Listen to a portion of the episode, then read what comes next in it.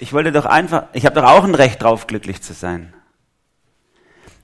Manchmal hört man das so, wenn sich eine Ehe getrennt hat oder wenn sich wieder jemand Neues zugewandt hat und man so drüber redet, dass irgendwas schiefgegangen ist. Ich wollte doch auch nur glücklich sein.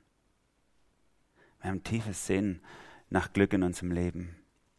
Diese Woche habe ich schon einen sehr intensiven Glücksmoment erlebt, wie ich ihn nicht oft erlebe, muss ich ehrlich sagen.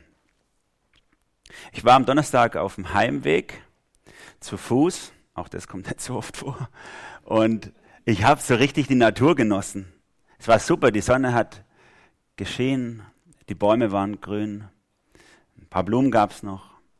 Bin am Spielplatz vorbeigekommen, die Kinder haben gelacht, die Mütter haben gequatscht miteinander. Und es war einfach so irgendwie so, es war so schön. Und in dem Moment war ich innerlich am Beten, wie ich das oft mache, wenn ich unterwegs bin. Und in dem Moment habe ich, ist mir der Gedanke gekommen, wie so ein Blitz, ich kann doch Gott jetzt genießen. Ich kann doch Gott jetzt genießen. Ich habe kurz innegehalten, vermutlich habe ich auch kurz angehalten, ich weiß nicht mehr so ganz genau. Und habe das so vor mich hingebetet, hey, danke, dass ich dich genießen kann. Und in dem Moment ist was passiert, was mir noch, also ganz selten passiert. Ich habe wie so, ich kann es schlecht beschreiben, wie so am Herzen eine Gänsehaut gekriegt. Hört sich ein bisschen komisch an, gell? Also so ungefähr, und, und auf einmal, als ich die Augen aufgemacht habe, war die Sonne wärmer, das Gras war grüner, das Kinderlachen war schöner, die Mütter besser zu ertragen. Nee, die, die Mütter waren toll anzuschauen. Es war einfach, es war ein vollkommener Moment. Leider nur ein Moment so. Vollkommener Moment, wo ich mich auch Gott so nah gefühlt habe. Und ich war so dankbar, dass ich das erleben durfte, diesen Moment des emotionalen Naheseins Gottes. Wir wollen so gerne glücklich sein. Wir wollen so gerne genießen. Und so oft stehen uns Sachen im Weg. Ein Psalm, der mich schon viele Jahre begleitet, der beschreibt so den Weg eines Menschen zum Glück, zur Nähe Gottes. Ich möchte ihn mal lesen, ich möchte ihn nachher nicht auslegen. Das ist eher wie so eine Wegbeschreibung. Viele Verse, achtet mal drauf, Psalm 73, falls ihr es mit aufschlagen wollt. Ähm, viele Verse lang spricht er darüber, dass er die anderen beobachtet, wie die wohl glücklich sind und er selber das nicht genießt. Und dann gibt es am Ende eine Wendung. Ich lese mal vor, Psalm 73. Ein Lied Asafs. Gott ist gut zu Israel, zu allen, die ihm ganz vertrauen. Das kann niemand bestreiten. Ich aber hätte beinahe an ihm gezweifelt, fast hätte ich den Glauben aufgegeben, denn ich beneidete die überheblichen Menschen. Ihnen geht's gut, obwohl Gott ihnen völlig gleichgültig ist. Ihr Leben lang haben sie keine Schmerzen, sie strotzen vor Gesundheit und Kraft, sie müssen sich nicht ablagen wie andere Menschen und die täglichen Sorgen sind ihnen ganz und gar fremd. Sie sind stolz auf ihren Stolz und tragen ihn zur Schau, ja, sie prahlen sogar mit ihren Gewalttaten. In ihren feisten Gesichtern spiegelt sich die Bosheit ihres Herzens wieder. Mit Verachtung schauen sie auf andere herab und verhöhnen sie. Mit zynischen Worten setzen sie jeden unter Druck. Sie tun, als kämen ihre Worte vom Himmel. Sie meinen, ihre Sprüche seien für die ganze Menschheit wichtig. Darum läuft sogar Gottes Volk ihnen nach. Es hängt an ihren Lippen und glaubt alles, was man ihm vorsetzt. Denn diese eingebildeten Leute sagen, Gott kümmert sich um nichts. Wie soll der auch? Er thront so weit oben und weiß nicht, was sich hier unten abspielt. Selbstsicher und sorglos leben sie in den Tag hinein. Ihr Vermögen und ihre Macht werden immer größer. War es denn völlig umsonst, dass ich mir ein reines Gewissen bewahrte und mir nie was zu Schulden kommen ließ? Jeder Tag wird mir zur Qual. Eine Strafe ist ja schon am frühen Morgen. Hätte ich mir vorgenommen, ich will genauso vermessen reden wie Sie, dann hätte ich dein ganzes Volk verraten. Also versuchte ich zu begreifen, warum es dem Gottlosen gut und dem Frommen schlecht geht, aber es war viel zu schwer für mich. Da ging ich in Gottes heiligen Tempel. Und dort wurde mir auf einmal klar, Entscheidend ist, wie ihr Leben ändert. Du stellst sie auf schlüpfrigen Boden, wirst sie ins Verderben stürzen. Ganz plötzlich wird sie das Entsetzen packen. Sie werden ein Ende mit Schrecken nehmen. Wie ein Traum beim Erwachen verschwindet, so vergehen sie, wenn du dich erhebst, o oh Herr. Als ich verbittert war und mich vor Kummer verzehrte, da war ich dumm wie ein Stück Vieh. Denn ich verstand dich nicht. Jetzt aber bleibe ich immer bei dir. Du hältst mich bei deiner Hand. Du führst mich nach deinem Plan und nimmst mich am Ende in Ehren auf. Herr, wenn ich nur dich hab, dann bedeuten mir Himmel und Erde nichts. Selbst wenn alle meine Kräfte schwinden und ich umkomme, so bist du doch, Gott, alle Zeit meine Stärke. Ja, du bist alles, was ich habe. Eines ist sicher. Wer dich ablehnt, wird zugrunde gehen. Du vernichtest jeden, der dir die Treue bricht. Ich aber darf dir immer nahe sein, mein Herr und Gott. Das ist mein ganzes Glück. Dir vertraue ich. Deine wunderbaren Taten will ich weitererzählen. Der Asaf erzählt so ein bisschen seinen eigenen Weg in die Nähe Gottes. Nicht alles ist jetzt theologisch auf die Waage zu legen hier drin oder richtig zu deuten. Aber interessant ist, wie er die Menschen um sich her beobachtet und wie er Glück gewertet hat. Er sieht, denen geht's gut. Die sind mächtig. Die haben Kohle. Die haben Anerkennung. Bei denen wächst es und gedeiht es. Die müssen glücklich sein. Und ich, mir geht's doch scheiße. Die ganze Zeit. Und er verzweifelt so innerlich an dem Ganzen, an der Situation. Und dann kommt er zu Gottes Tempel und in der Nähe Gottes verändert sich seine ganze Sicht auf das Leben. Auf einmal wird Gott zu seinem Alles. Er findet bei Gott sein wahres Glück. Er findet, wenn ich nur dir nahe bin, dann ist es mein Glück. Wenn ich nur dich habe, dann ist mir alles egal. Was ist passiert bei diesem Asaf? Er hat nicht sein Streben nach Glück aufgegeben oder dass er es genießen möchte, dieses Leben, sondern er hat auf einmal das wahre Glück für sein Leben gefunden. Er hat die richtige Sicht aufs Leben gewonnen. Und diese Reise, die er wohl hier so als Lebenszusammenfassung gibt, auf die Reise möchten wir uns auch machen miteinander. Wie ist es mit Gott, mit dem Glück, mit dem, wie kann ich Gott genießen und mich gut fühlen und glücklich sein, was so tief in uns drin steckt. Ich lade euch ein, euch auf diese Reise mit mir zu begeben, in vier Schritten. Der erste Schritt ist, und Freddy, jetzt können wir das mal haben, falls es klappt. Jawohl, strebe nach Genuss und Glück, das ist gut so. Hört sich nicht so fromm an, gell? Oder? Hört sich gut an. Nur für Pfälzer. Die haben einen höheren Pro-Kopf-Weinverbrauch als mir. Strebe nach Genuss und Glück, das ist gut so. Amerikanischer Wahlkampf läuft gerade, ihr könnt, oder Amerikaner können wählen zwischen Not und Elend.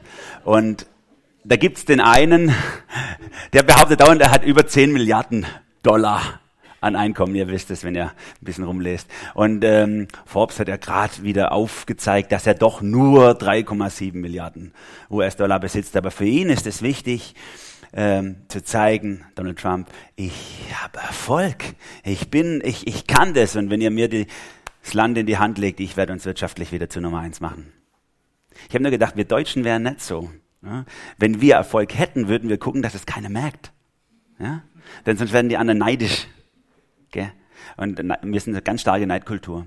Aber interessant, die Amerikaner waren schon immer anders. Und ich glaube, das hat sehr viel auch damit zu tun, dass sie eben von der Auswanderungs- und Gründungsgeschichte eben sehr stark protestantisch geprägt waren.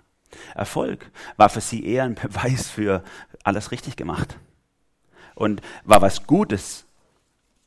Man gönnte dem anderen, oder auch bis heute, man gönnt dem anderen das Glück und bewundert ihn eher dafür.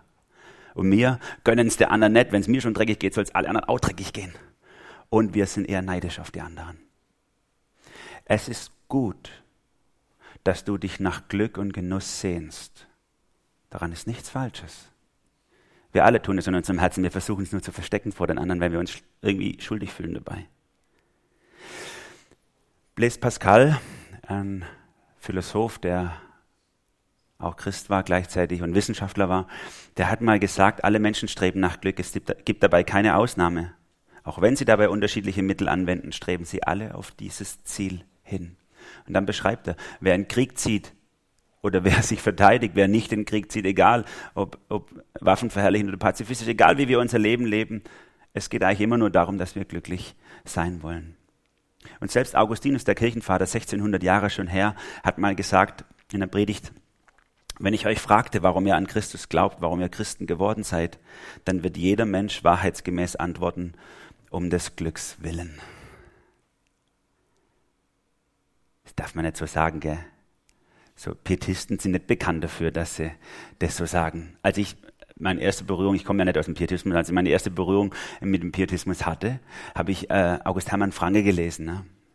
Pfarrer. Und dann habe ich gelesen, wie er sich darüber aufgeregt hat, über das Schlittenfahren und Spazierengehen seiner, mit, seiner Mitgenossen. Tote Zeit, die nur zum Genuss da ist. Das darf man nicht. Ne? Das waren die Anfänge des Pietismus. Okay, hat sich viel verändert seitdem. Strebe nach Glück und Genuss. Ich würde sagen, oder mir ist wichtig geworden, unterdrück dieses Streben nicht. Es kanalisiert sich sonst automatisch in deinem Leben in Dinge, die du vielleicht gar nicht haben willst, sondern kultivier dieses Streben nach Glück und Genuss. Kultivier es und fokus, fokussier es auf die richtigen Dinge. Fütter es und nähr es, dass du dauerhaft Glück gewinnst, nicht nur für den Moment. Jesus sagt mal in Matthäus 13, 44, das Himmelreich gleicht einem Schatz verborgen im Acker, den ein Mensch fand und verbarg und in seiner Freude ging er hin, verkaufte alles, was er hatte und kaufte den Acker. Da freut sich jemand riesig. Hammer! Ich habe Gott gefunden. Wow! Voll cool. Eine riesige Freude ins Leben hinein. Und äh, Paulus sagt mal 2. Korinther 1, 24, es soll das nicht den Anschein erwecken, als wären wir eben doch Herren über euren Glauben. Wir sind nur Mitarbeiter und unser Ziel ist es, zu eurer Freude beizutragen. Unser Ziel ist es, zu eurer Freude beizutragen. Hammer, harte Verse. Wie schön. Ich darf, ich soll. Mein Ziel ist es, zu genießen und Freude zu haben. Manchmal schimpfe ich so im Spaß manche an, vor allem Teenies, wenn sie so laut lachen, dann laufe ich vorbei, hört auf mit Lachen, wir haben da als Christen nichts zum Lachen. Okay? Und damit nehme ich so ein bisschen das auf die Schippe, wie wir manchmal ticken. Wir denken, wir haben als Christen eigentlich nichts zu lachen. Oder? Wir müssen so ein bisschen Mundwinkel runter, ein bisschen verbissen gucken. Das Leben ist einfach hart. Ja, ist einfach hart. Außer man ist Pfälzer und hat einen höheren pro Kopf Weinverbrauch. Aber ansonsten ist es hart. Okay, ich muss aufhören. Das, das war jetzt nicht auf der Gunter gemünzt, ich will das sagen, sonst kriege ich Ärger mit der Andrea. Ähm, also das war so allgemein ein Vorurteil. Es steckt manchmal in uns alle drin. Wir denken, der, der untere Weg, der Zerbruch, die Selbstverleugnung, das sich selber aufgeben, das ist die höchste Tugend in der Nachfolge Jesu. Das stimmt nicht. Es sind absolut wichtige Tugenden, aber es sind nicht die höchsten Tugenden. Dass wir in diesem allem die Freude in Jesus haben, das ist die höchste Tugend. Es ist wie in einer guten Ehe. Es ist, es ist gut, sich selber zu verleugnen, sich selber zurückzunehmen, dem anderen den Vortritt zu lassen, aber ganz ehrlich, so eine Ehe wäre echt ein Krampf, wenn das alles ist. Vielleicht erinnert ihr euch an eure erste Verliebtheit. Ihr musstet euch doch nicht zwingen, euch zurückzunehmen. Ihr musstet doch nicht an den Tisch sitzen und sagen, okay, jetzt will ich mal, dass der andere groß rauskommt und ich nicht so groß dastehe oder so. Jetzt will ich mal, dass es dem anderen gut geht, mir, sondern das ging so pff, automatisch. Ihr habt den, ihr wart verliebt, ihr, ihr, ihr habt den anderen in den höchsten Tönen gelobt, rosa-rote Brille und da war alles super an dem oder an ihr. Musste, da musste euch keiner zu irgendwas zwingen. Es war einfach nur da. Ihr habt euch so gefreut am anderen. Du, wenn du etwas genießt, wenn du jemand genießt, dann ist das was Gutes. Wenn du Gott genießt, ist es das Beste. Genießen ist gut.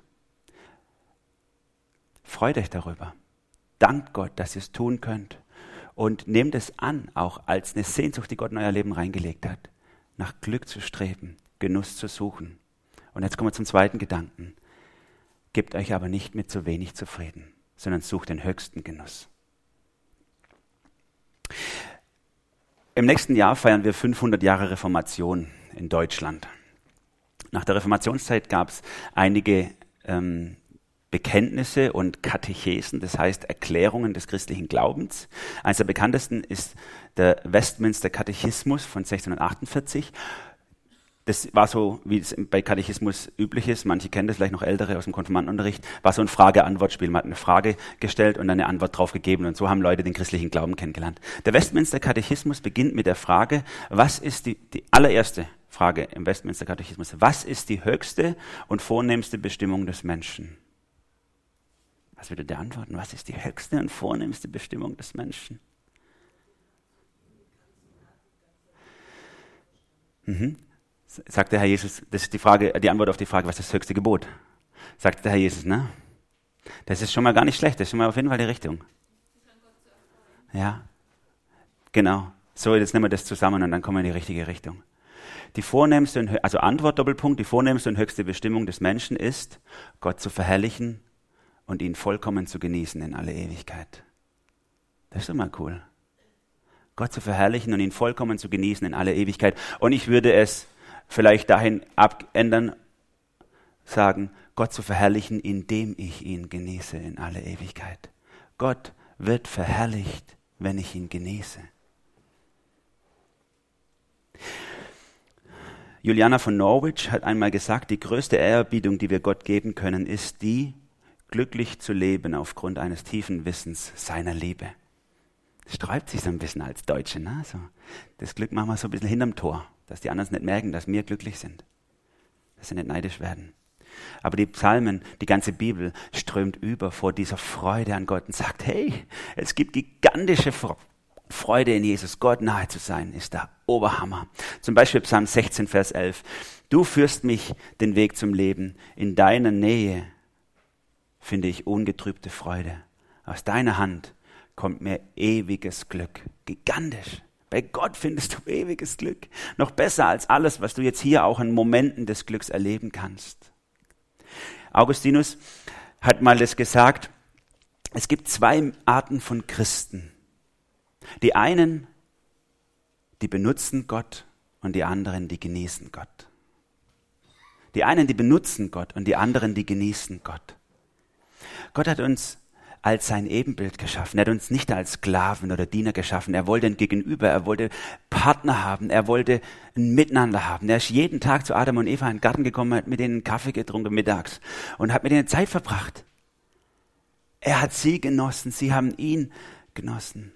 Aber die Menschen, wir, wir haben Gott rausgeschmissen. Und seitdem wundern wir uns, dass wir uns an nichts mehr richtig erfreuen können. Wir können nichts mehr im Leben wirklich dauerhaft genießen. Wir flüchten vom einen anderen. Ihr kennt es selber, ich muss es nicht aufzählen. Spaß, Besitz, Beziehungen, Arbeit, egal was deine Flucht ist, in was du, du kannst es nicht dauerhaft genießen. Du weißt es. Spätestens nach dem zweiten Döner schmeckt es nicht mehr. Spätestens nach dem dritten Bier schmeckt es alles gleich. Such nicht das Glück an der falschen Stelle. Das ist die, der Weckruf der Bibel. Die ganze Bibel ist eigentlich ein Rückruf Gottes an die Menschen. Kommt wieder zu mir. Such nicht das Glück an der falschen Stelle. Bei mir findet ihr echte Freude. Bei mir findet ihr Erfüllung. Bei mir findet ihr höchsten Genuss. Höchsten Genuss. Und dann wenden sich manche Menschen Gott wieder zu mit dem Gedanken, okay, super, da finde ich höchsten Genuss. Also Gott, ich komme zu dir, bitte mach mich glücklich. Und dann merken sie, ihnen passiert immer noch Dinge, die sie eigentlich nicht wollten. Und immer noch gibt es Momente des Leides. Und dann sagen sie, das funktioniert doch nicht mit Gott. Er sagt, bei mir findest du vollen Genuss und dann funktioniert es aber nicht. Hey, Gott möchte um seiner selbst willen geliebt werden. So wie du auch. Gott möchte nicht deswegen geliebt werden, was er tut an dir, sondern um seiner selbst willen. So wie in der Verliebtheitsphase. Du liebst den, du bist einfach gern mit dem anderen zusammen. Der muss nichts tun dafür. Der kann vielleicht sogar stinken und ungepflegt sein. Das merkst du vielleicht nicht mal. Bin so gern mit dir zusammen. Wenn wir nicht lernen, Gott zu genießen, sondern ihn nur zu benutzen, dann werden wir den höchsten Genuss unseres Lebens überhaupt nie erreichen. Davon bin ich überzeugt. Wenn wir ihn nur benutzen und nicht um seiner selbst willen genießen verpassen wir den Sinn unseres Lebens und die Bestimmung. Dann machen wir uns nämlich selber zum Gott und Gott zu unserem Sklaven, unsere Bedürfnisse. Und dann verfehlen wir letztlich wahren Genuss. Das ist das Geheimnis. Augustin wieder sagt, wenn du Gott in, in, einem, in, einer, in einer Auslegung zum Psalm 85, wenn du Gott darum anrufst, dass Geld zu dir komme, dass Erbschaft zu dir komme, dass weltliche Würde zu dir komme, dann bestellst du dir Gott zum Helfer deiner Begierden, nicht zum Erhörer deiner Sehnsüchte. Hm? Gott zum Helfer deiner Begierden, nicht zum Erhörer deiner Sehnsüchte. Sehnsucht nach Glück und Genuss ist okay. Die Begierden, wie wir manchmal das versuchen zu erfüllen, die ist nicht okay. Die wird nicht zum Genuss führen. Und das möchte Gott auch nicht tun. Ruf Gott als Gott an. Über ihn hinaus ist nichts besser. Ihn ersehne, ihn begehre. Über ihn hinaus gibt es nichts Besseres und Dauernderes. Denn was ist so dauernd wie das, was immer dauernd ist? Du brauchst nicht fürchten, er möchte dir einmal verloren gehen, der macht, dass du nicht verloren gehst. Wenn du also Gott als Gott anrufst, sei ohne Sorge, du wirst erhört. Gigantische Wahrheit, die er da entwickelt. Sagt, wenn du Gott liebst und genießt von ganzem Herzen und an seinem Herzen bist, dann machst du dich eins mit ihm und seinem Willen. Dann ist genau das, was Jesus sagt, ihr könnt bitten, um was ihr wollt, das wird euch gegeben werden, weil ihr verstanden habt, um was es im Leben geht und eure Begierden nicht mehr eure Bitten bestimmen. Die Freude, deine Freude, die du haben kannst, der tiefste Glück, der tiefste Genuss, den kannst du nur bei Gott finden. Gib dich nicht mit weniger zufrieden. Das ist die Bestimmung deines Lebens. Jesus sagt es mal in Johannes 15, Vers 11 zu seinen Jüngern. Das sage ich euch, damit meine Freude euch erfüllt und eure Freude vollkommen ist. Freude können wir in vielerlei Weise erleben. Aber wenn du sie vollkommen haben möchtest, dann muss Gottes Freude in deinem Herzen sein. Und Gottes Nähe dein ganzes Glück sein. Dann wirst du eine Potenz von Freude erleben, die du dir noch nie hast auch nur erdenken können, die du bis dahin vielleicht noch nie erlebt hast. Wir wollen so gern glücklich sein. Und das ist gut. Das ist richtig. Gott hat es in uns hineingelegt. Das Problem ist, wir geben uns mit dem halben zufrieden, mit dem halben Glück zufrieden. Wir haben nicht das Problem, dass wir zu viel Glück wollen, sondern dass wir zu wenig Glück wollen. Uns reicht, wie so schön sagt, der Spatz in der Hand und wir wollen nicht die Taube auf dem Dach. Lieber der Spatz in der Hand als die Taube auf dem Dach. Lieber nehme ich das alles mit, was hier zu bieten hat, als dass ich das wahre Glück, oh, das ist mir zu theoretisch oder zu weit weg oder was weiß ich. Und dann schlägt sich das nieder in uns im Alltag, ne? Statt dass wir Gott vertrauen, wenn er sagt, gib deine Gaben, deine Zeit, deine Kraft, dein Potenzial in meine Hand und lass mich machen, was ich damit machen will und du wirst vollkommenen Genuss finden, dann sagen wir lieber, oh nee, dann macht er nachher vielleicht Sachen, die ich gar nicht will. Oder ich muss Sachen machen, die ich gar nicht will. Und dann bin ich bestimmt unglücklich. Also mache ich einfach nur das, was ich will. Denn ich weiß es besser als Gott. Es hat sich nichts geändert seit Anfang der Welt. Adam und Eva haben genau dieses Problem gehabt. Sie haben Gott misstraut, dass er ihr Glück will. Und als sie nachher aufgewacht sind, haben sie gemerkt, dass sie ihr Glück verloren hatten. Gib dein Leben in Gottes Hände hinein. Gib dich nicht mit zu wenig zufrieden. Such nicht weniger Glück, sondern mehr Glück. In Gottes Nähe kannst du genießen wie nichts anderes. Psalm 16, Vers 11 nochmal. Du zeigst mir den Weg zum Leben. Dort, wo du bist, gibt es Freude in Fülle. Ungetrübtes Glück hält deine Hand ewig bereit. Freude in Fülle, ungetrübtes Glück, nur bei Gott, sonst nirgends. Freude, und Psalm 37, 4, freu dich über den Herrn, er wird dir geben, was du dir von Herzen wünschst. Hey, strebt nicht nach weniger Genuss, strebt nach mehr Genuss. Haltet euch nicht an dem auf, was eure Seele nicht füllen kann, sondern geht weiter. Ich will ein Genießer sein, weil es Gott gebietet, dass ich genieße und weil Gott weiß, wie ich wahren Genuss erleben kann. Es gibt nur in seiner Nähe den höchsten Genuss, der möglich ist für dein Leben. Jetzt sagst du vielleicht, ja, wie ist es? Und dann passieren Sachen, die nicht, die ich nicht wollte. Krankheit oder, oder ich muss Wege gehen, die ich nicht wollte oder Christen in anderen Ländern, die verfolgt werden für ihren Glauben. Was ist mit denen? Wie ist es mit dem Leid? Und das ist mein dritter Gedanke heute. Lass dich nicht zerreiben oder aufreiben genieße sogar im Leid. Und wieder so ein Paradoxon, die mir das mir nicht verstehen, sagen, das geht doch nicht. Wie können wir im Leid genießen? In meinen ersten Jahren als Christ, meiner Teeniezeit, haben es zwei Frauen gegeben, die mein Leben sehr stark geprägt haben.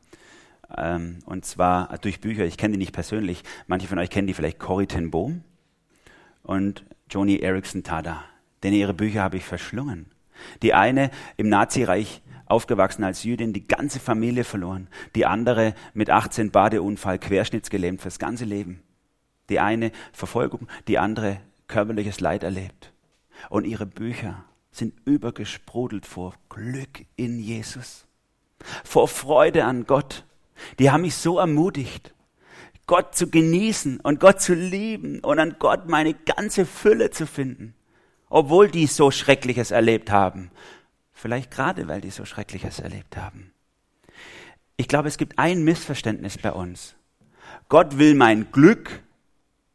Das heißt, er will nicht, dass mir irgendwas Schlimmes passiert. Und das ist eine Lüge.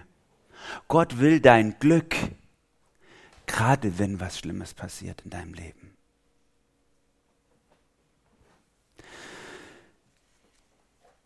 Gott zu genießen, ihm nahe zu sein, von ihm gehalten zu werden, glücklich zu sein in ihm, mitten im Leid, ist eine viel höhere Form des Glücks, als wenn es dir gut, gut geht und alles außenrum okay ist. Es ist möglich, Gott zu genießen, obwohl alles um dich her zerfällt. Ein paar Bibelstellen dazu. Jakobus schreibt in Kapitel 1, Vers 2 an die Nachfolge Gottes, seht es als einen ganz besonderen Grund zur Freude an, meine Geschwister, wenn ihr Prüfungen verschiedenster Art durchmachen müsst. Freut euch ganz besonders, wenn es schwer wird. Das ist uns so zuwider, dieses Denken. Oder 1. Petrus 1, Vers 6. Ihr habt also allen Grund, euch zu freuen und zu jubeln, auch wenn ihr jetzt nach Gottes Plan für eine kurze Zeit Prüfungen verschiedenster Art durchmachen müsst und manches Schwere erleidet. Ihr könnt jubeln, ihr könnt euch freuen, auch im Leid. Oder 1. Petrus 4, Vers 13.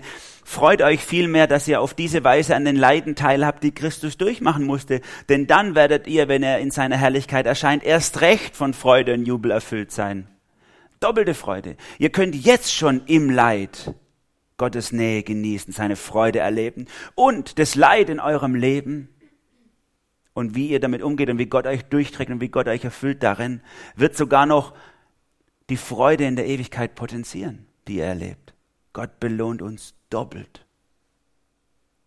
Und deswegen sagt Paulus Kolosser 1, 24 so lapidar, nun freue ich mich in den Leiden, die ich für euch leide. Der freut sich.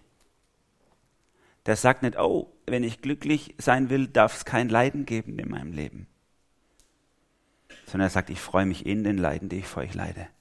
Gerade Paulus schreibt ja mega viel über Glück und über Freude in Jesus. Und sein Brief, wo am meisten über Freude steht, der Philipperbrief, den schreibt er mitten aus dem Gefängnis. Da hockt er im Knast.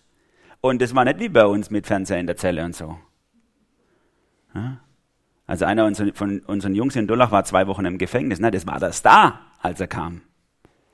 Nach zwei Wochen. Und das war nicht schwer für ihn, ne? der war schon getätschelt noch so.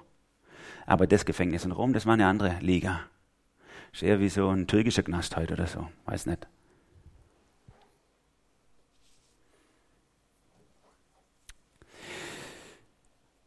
Ich glaube, dass Jesus dir Freude geben möchte, die übermenschlich ist, in Situationen, die du eigentlich nicht haben möchtest.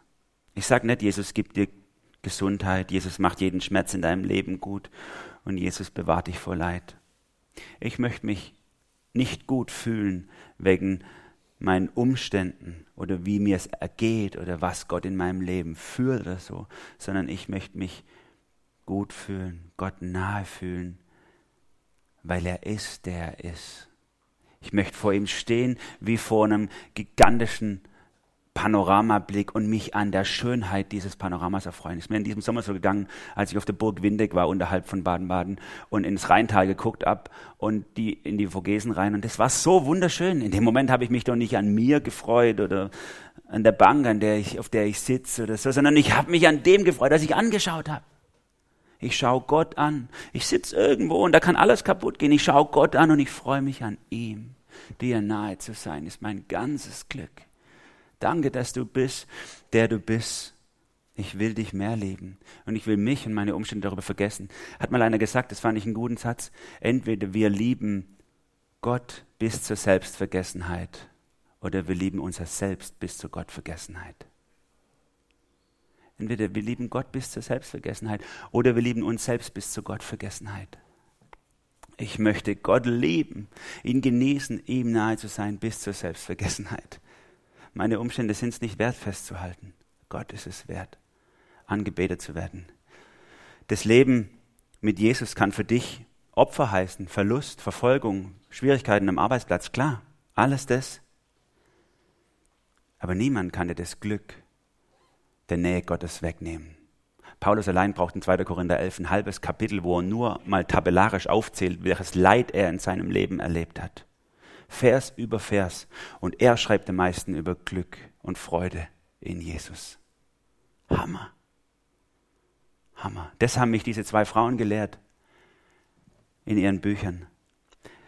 Hebräer 10, 34. Als man euch euren Besitz wegnahm, habt ihr das mit Freude ertragen, in dem Bewusstsein etwas zu besitzen, was viel wertvoller ist und was euch niemand nehmen kann.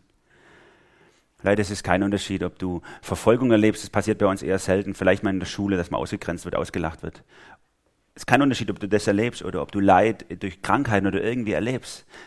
Der Teufel möchte immer am liebsten dich zerstören durch das Leid in deinem Leben. Aber Gott möchte dich verwurzeln in ihn hinein durch das Leid in dein Leben. Er möchte dich in eine Freude und in den Genuss hineinführen, der immer tiefer, immer reicher, immer größer, immer unabhängiger von den Umständen wird. Es ist so blatt zu sagen, ey, Gott will doch, dass ich glücklich bin. Und damit zu meinen, Gott will doch nicht, dass mir irgendwas Schlimmes passiert. So funktioniert Gott nicht.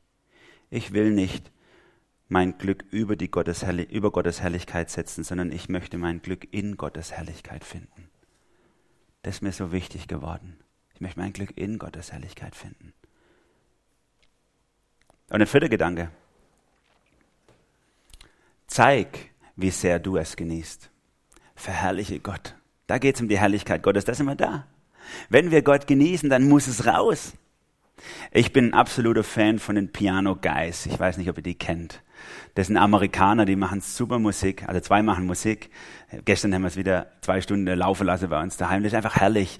Ein, ein, ein Flügel und ein Cello und zwei, zwei andere sind Regisseure und, und, und, und irgendwie Schnittkünstler, die machen gigantische Videos auf der ganzen Welt, auf der chinesischen Mauer, im, am Nordpol oder in der Wüste Sahara machen die ja Musik und die sieht Hammer aus bei den Mayas am Tempel oder was weiß ich was in der schottischen, egal wo.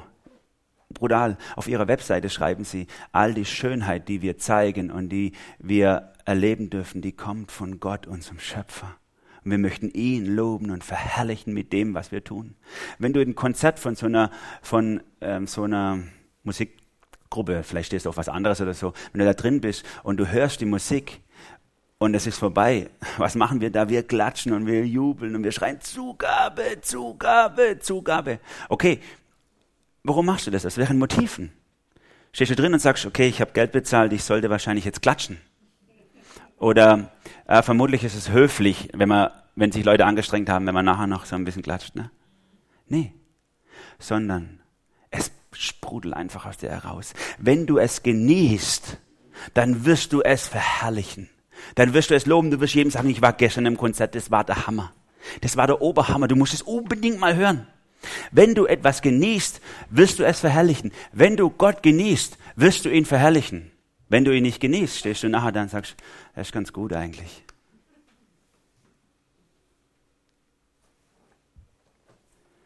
Philipper 1, Vers 25 und 26. In solcher Zuversicht weiß ich, dass ich bleiben und bei euch allen sein werde, euch zur Förderung und zur Freude im Glauben, damit euer Rühmen in Christus Jesus größer werde durch mich, wenn ich wieder zu euch komme. Paulus sagt, ich bin dazu da, euch mehr Freude ins Leben hineinzubringen, indem ich euch Gott größer mache damit ihr Jesus rühmt und groß macht. Wenn ihr Gott genießt, dann sprudelt ihr über und dann verherrlicht ihr ihn und dann sagt ihr Jesus, du bist so krass. Du bist der Hammer. Ich liebe dich. Es ist so schön mit dir zu leben. Es gibt für mich nichts Erfüllenderes, als in deiner Gegenwart zu sein. Gott tut alles, was er tut, zu seiner Verherrlichung und dass wir uns daran freuen können. Oder die, die in Christus Jesus ihren größten Schatz gefunden haben. Es gab eine Zeit, als unser ältester Sohn am Spielfeldrand stand und ich habe Fußball gespielt und, äh, und er hat geklatscht und hat gesagt, Papa, Papa, Papa, vor, super. Das ist mein Papa, der gerade ein Tor geschossen hat, das ist mein Papa. Heute stehe ich an seinem Spielfeld dran und klatsch bei ihm, ne? So. Aber so ist Gott. Das ist mein Papa, der wo gerade, das ist Hammer. Ich bin so, ich bin so erfüllt von ihm. Ist ja interessant, dass Jesus das Vaterunser eigentlich mit dieser Bitte beginnt. Vater unser im Himmel, dein Name werde geheiligt. Das heißt, dein Name soll groß rauskommen. Du sollst verherrlicht werden. Alle sollen sehen, du bist der Größte. Du bist gigantisch. Noch ein Bibelvers, Psalm 63, 6. Deine Nähe sättigt den Hunger meiner Seele wie ein Festmahl. Mit meinem Mund will ich dich loben. Ja, über meine Lippen kommt großer Jubel. Wenn du Gott genießt, sprudelt dein Mund über und du jubelst Gott zu. Oder Psalm 5, 12. Lass sich freuen alle, die auf dich trauen. Ewiglich lass sie rühmen, denn du beschirmst sie. Fröhlich lass sie sein in dir, die deinen Namen lieben. So oft kommt es in der Bibel vor. Ich will, bringe deswegen so viel Bibelstellen, dass ich sehe, das ist kein philosophischer Gedanke von mir oder irgendjemand, sondern das ist zutiefst Biblische Überzeugung. Genieß Gott von ganzem Herzen und dein Mund wird übersprudeln. Das Lob Gottes muss raus. Du stehst am Spielfeld dran und sagst, mein Papa, das ist mein Papa. Noch ein Bibelvers, Psalm 9, Vers 3. Ich freue mich und ich bin fröhlich in dir und ich lobe deinen Namen, du Allerhöchster. Ist doch ganz normal. Wenn du etwas von ganzem Herzen liebst, dann wirst du es verherrlichen. Schaut euch doch mal die KSC-Fans an, die kennen ja kein anderes Thema. Oder jemand, der total verknallt ist in Autos oder so. Motorräder sage ich jetzt nicht, aber dann sind es einfach wichtige Themen. Ich, guck dir meine Harley an. Wow. Der Harry hat wirklich eine schöne Harley. Das stimmt. Ich finde sie schön. Du bist schon wieder nicht zufrieden damit. Aber die ist wirklich schön. Finde ich. Ich habe keine. Wenn wir von etwas absolut begeistert sind, es genießen, es lieben, dann sind wir erfüllt davon, dann reden wir darüber, dann verherrlichen wir es. Es sind nicht die Dinge, und damit will ich mal auch diese pietistische Grundeinstellung ein bisschen einmal auf die Schippe nehmen. Es sind nicht die Dinge, für die wir uns bewusst entscheiden, die wir verherrlichen, sondern es sind die Dinge, die wir genießen, die wir verherrlichen. Wenn dein Glaube einfach nur eine Entscheidung ist, dann mag es rettender Glaube sein, aber du wirst Gott nicht damit verherrlichen, wenn du ihn nicht genießt. Deswegen, Lob, Anerkennung, Anbetung Gottes ist einfach nur ein Rückfluss von dem, was Gott in unser Leben hineinstrahlen lässt. Er strahlt seine Gnade in uns hinein. Wir strahlen Gottes Ehre, werfen wir zurück auf ihn und wir sagen, du allein bist es wert, du hast es verdient, angebetet und verherrlicht zu werden. Du bist so wow, Gott, du bist so wow. Red mit Gott. Sag ihm, wie sehr du ihn genießt. Verherrliche ihn. Red über Gott mit anderen. Sage ihm, wie sehr du Gott genießt und dass es niemand gibt, der mehr Freude in dein Leben reinbringen kann als unser Gott. Nochmal John Piper zum Schluss. Für viele ist das Christentum eine Produktion allgemeiner lehrmäßiger Gesetze aus einer Sammlung von biblischen Fakten geworden. Aber kindliches Erstaunen, Ehrfurcht sind abgestorben. Die Landschaft, die Dichtung und die Musik der Majestät Gottes sind ausgetrocknet wie ein Pfirsich, der in der hintersten Ecke des Kühlschranks vergessen wurde. Cooler Satz. Die Schönheit, die Majestät Gottes, Gott zu genießen, zu staunen vor ihm, ihn anzubeten, das vergessen wir manchmal über unsere wichtigen Lehrsätze und Richtigkeiten, die wir kultivieren. Ich möchte zum Schluss kommen. Wir haben uns auf die Reise nach dem höchsten Genuss, man könnte sagen, nach dem Glück gemacht. Und da haben wir einen Profi in Deutschland, der Herr von Hirschhausen, den kennt ihr vielleicht, ne? medizinischer Kabarettist mit äh, einem Thema Glück und wie man glücklich sein kann. Und bei ihm habe ich gelesen, ähm, wir sind nicht auf der Erde, um glücklich zu sein, ist eins seiner Statements, obwohl er immer nur über Glück redet. Sagte, wir sind eigentlich nicht auf der Erde, um glücklich zu sein. Und dann begründet er das auch, warum. Denn evolutionär gesehen ist Glück von Nachteil. Der Jäger, der so glücklich ist, dass er auf der Wiese stehen bleibt, wird vom Säbelzahntiger gefressen. Na, so wird es begründet. Falsch. Gott will, dass du glücklich bist. Gott will, dass du genießt. Gott will selber dein höchster Genuss sein. Er will, dass du in seiner Nähe dein wahres Glück findest. Gib dich nicht mit dem Spatz in der Hand zufrieden. Streck dich aus nach der Taube auf dem Dach. Streck dich aus nach Gott selber. Er will dir dein Alles sein. In seiner Nähe kannst du ihn in jeder Situation deines Lebens genießen. Der Psalmist, den Psalm, den ich am Anfang vorgelesen habe, Psalm 73, Asaf, der hat diesen Weg hinter sich gebracht. Er hat wirklich gekämpft drum, diese Einsicht zu erlangen und er hat geguckt und den anderen, und er war so hingerissen von dem, wie es den anderen gut geht in ihrer, in ihrem materiellen und, und Anerkennung und alles so. Und dann war er wie geblendet davon, war verzweifelt. Und dann kommt diese Wende in der Nähe Gottes, auf einmal im Tempel. Da überkommt ihn die Erkenntnis, was eigentlich wahres Glück ist. Und dann endet er einfach in dieser Anbetung, in dieser sprudelnden Verherrlichung Gottes, dass er Gott nochmal sagt, wie gigantisch er ist. Und ich möchte diese Verse nochmal zum Schluss lesen. Als ich verbittert war, mich vor Kummer verzehrte, da war ich dumm wie ein Stück Vieh, denn ich verstand dich nicht. Jetzt aber bleibe ich immer bei dir. Du hältst mich bei der Hand, du führst mich nach deinem Plan, nimmst mich am Ende in Ehren auf. Herr, wenn ich nur dich hab, dann bedeuten mir Himmel und Erde nichts. Selbst wenn alle meine Kräfte schwinden und ich umkomme, so bist du doch Gott allzeit meine Stärke. Ja, du bist alles, was ich hab. Ich aber darf dir immer nahe sein, mein Herr und Gott. Das ist mein ganzes Glück. Dir vertraue ich. Deine wunderbaren Taten will ich weitererzählen.